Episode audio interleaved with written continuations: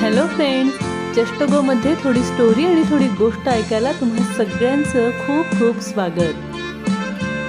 गेल्या वेळी आपल्या चष्टगोच्या एका शहरातल्या शाळेने मुलांसाठी केलेल्या श्रमदान शिबिराची गोष्ट आपण ऐकली. त्यावेळी गावातल्या आणि शहरातल्या मुलांनी केलेली धमालही अनुभवली. आता त्याच शाळेत पुन्हा आपण जाणार आहोत आजची गोष्ट ऐकायला. त्यापूर्वी एक आठवण. आपल्या चष्टगोला गुगल पॉडकास्टवर सबस्क्राईब आणि स्पॉटीफाय ॲपवर नक्की फॉलो करा. चला आता ऐकूया आजची गोष्ट. आज केतन शाळेतून घरी जाताना तंद्रीत बुडाला होता. त्याला त्याची शाळा नेहमीच खूप खूप आवडायची. कारण त्याला आवडतील असे अनेक कार्यक्रम उपक्रम शाळेत व्हायचे. मात्र यावेळच्या उपक्रमाचं त्याला फार टेन्शन आलं होतं. त्यानं मनात विचार केला की आपण या कार्यक्रमाबद्दल घरी काही सांगायलाच नको. म्हणजे प्रश्नच मिटला. तसे आईबाबांना वेळ कुठे असतो सहभागी व्हायला?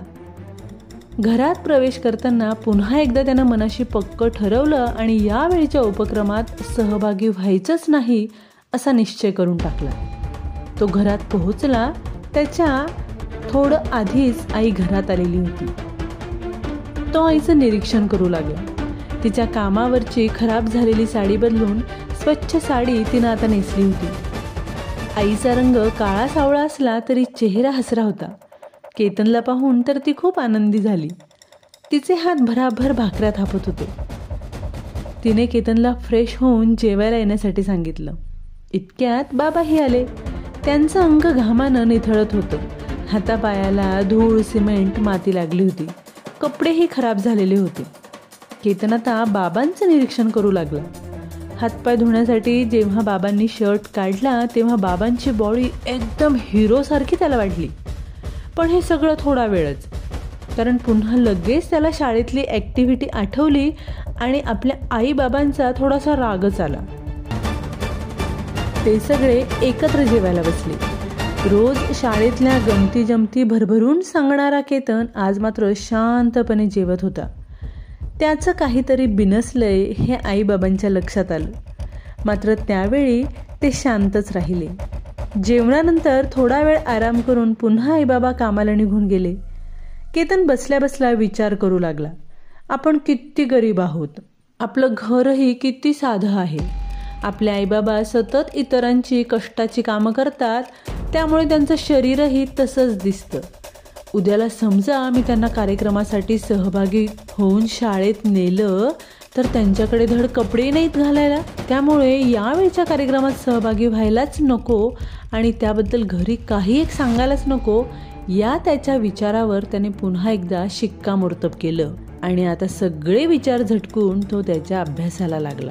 दुसऱ्या दिवशी सगळेच उत्साहाने येणाऱ्या ॲक्टिव्हिटीबद्दल बोलत होते. आपापल्या आईबाबांबद्दल बोलत होते. मात्र केतन हा सगळ्यांपासून थोडा लांबच होता. जेव्हा सरांनी त्याला त्याच्या सहभागाबद्दल विचारलं तेव्हा आईबाबांना वेळ नसल्यामुळे यावेळी तो काही सहभागी होणार नसल्याचं त्यानं सांगून विषय संपवून टाकला. मात्र त्या दिवसापासून तो सतत त्याच्या आईबाबांचं निरीक्षण करत असायचा. आणि त्याला हेही जाणवलं होतं की दोघं सतत कोणत्या ना कोणत्या कामात मग्न असतात.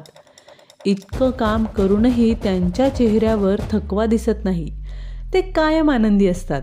त्यामुळे कधी कधी त्याला ॲक्टिव्हिटीमध्ये सहभागी न होण्याची चुटपुटही लागेल. मात्र क्षणात तो स्वतःलाच स्वतःचा निर्णय कसा योग्य आहे हे समजावून सांगे आज शाळेत ती ॲक्टिव्हिटी होणार होती. केतन नेहमीप्रमाणे शाळेत जायला निघाला. आई बाबा सुद्धा कामावर उशिरा जाणार होते. मात्र केतनने त्याकडे फारसं लक्ष दिलं नाही आणि तो शाळेत निघाला.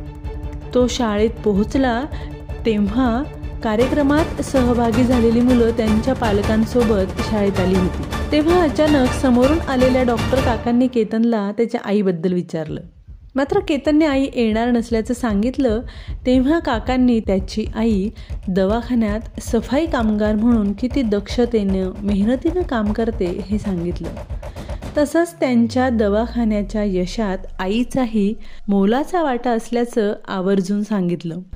केतन कार्यक्रमासाठी जवळच्या एका खुर्चीवर बसला. त्याच्यामागे बसलेल्या दोन व्यक्ती त्याच्या वडिलांबद्दल बोलत होत्या. अहो हा मुलगा येतो ना कधी कधी त्याच्या वडिलांना डबा द्यायला? मी ओळखतो त्याला. फार कष्टाळू बाप आहे हा याचा.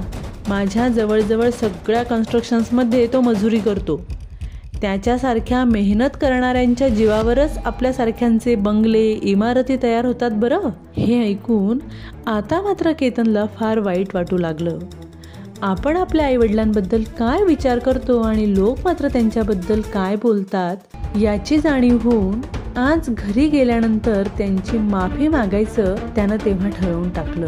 इतक्यात कार्यक्रम सुरू झाला. मुख्याध्यापक पालकांना या आगळ्या वेगळ्या कार्यक्रमाबद्दल माहिती सांगत होते.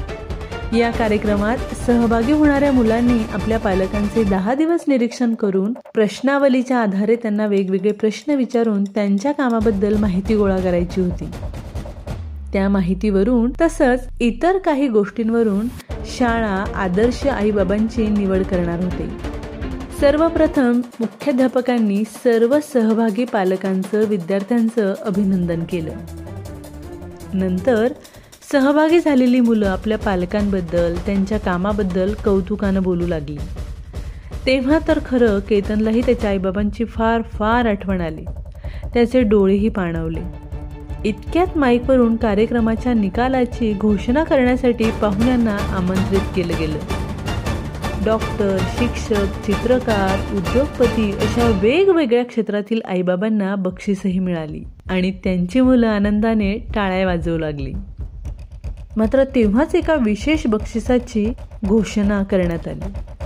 दवाखान्यात जिथे अनेक रोगी असतात त्यांच्या आणि दवाखान्याच्या स्वच्छतेचं अतिशय महत्त्वाचं मात्र कष्टाचं काम करणाऱ्या केतनच्या आईला तसंच ऊन वारा पाऊस या कसलीही तमानं वाळगता बाळगता लोकांची घरं बांधण्याचं काम करणाऱ्या त्याच्या बाबांना बक्षीस घेण्यासाठी आमंत्रित केलं गेलं. केतनचा तर त्याच्या कानांवर विश्वासच बसला नाही. मात्र साधे परंतु स्वच्छ कपडे घातलेले त्याचे आईबाबा हसतमुखाने जेव्हा स्टेजवर बक्षीस स्वीकारण्यासाठी गेले तेव्हा मात्र केतनला त्याची चूक कळाली. आईबाबांनी त्यांच्या यशाचं श्रेय केतनलाच दिलं.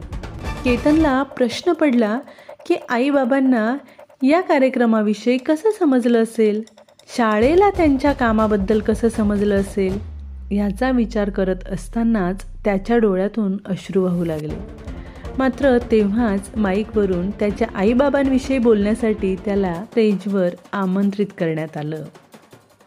तर बालमित्रांनो ही होती आपली आजची गोष्ट. काम हे शारीरिक कष्टाचं असो की बौद्धिक कष्टाचं त्याचं मोल हे मोठंच असतं बरं. कोणतंच काम हलकं किंवा भारी नसतं. तुम्ही तुमच्या आईबाबांच्या कामाबद्दल नक्की माहिती मिळवा. ते शारीरिक कष्टाचं आहे की बौद्धिक याचाही विचार करा. त्याबद्दल त्यांच्याशी चर्चा करा. आणि आता आजची ॲक्टिव्हिटी गोष्टीत शेवटी केतनचं नाव पुकारलं गेलं तेव्हा केतन काय बरं बोलला असेल याविषयी कल्पना करा. आणि पाठवून द्या आमच्या stories by Jyoti at Gmail dot com या मेल आय डीवर किंवा शहात्तर दोनशे सहा अठ्ठावीस पाचशे अडुसष्ट या व्हॉट्सॲप नंबरवर. चला आता मी निघते. पुन्हा लवकरच भेट नव्या गोष्टीसह. तोपर्यंत टाटा. Bye bye.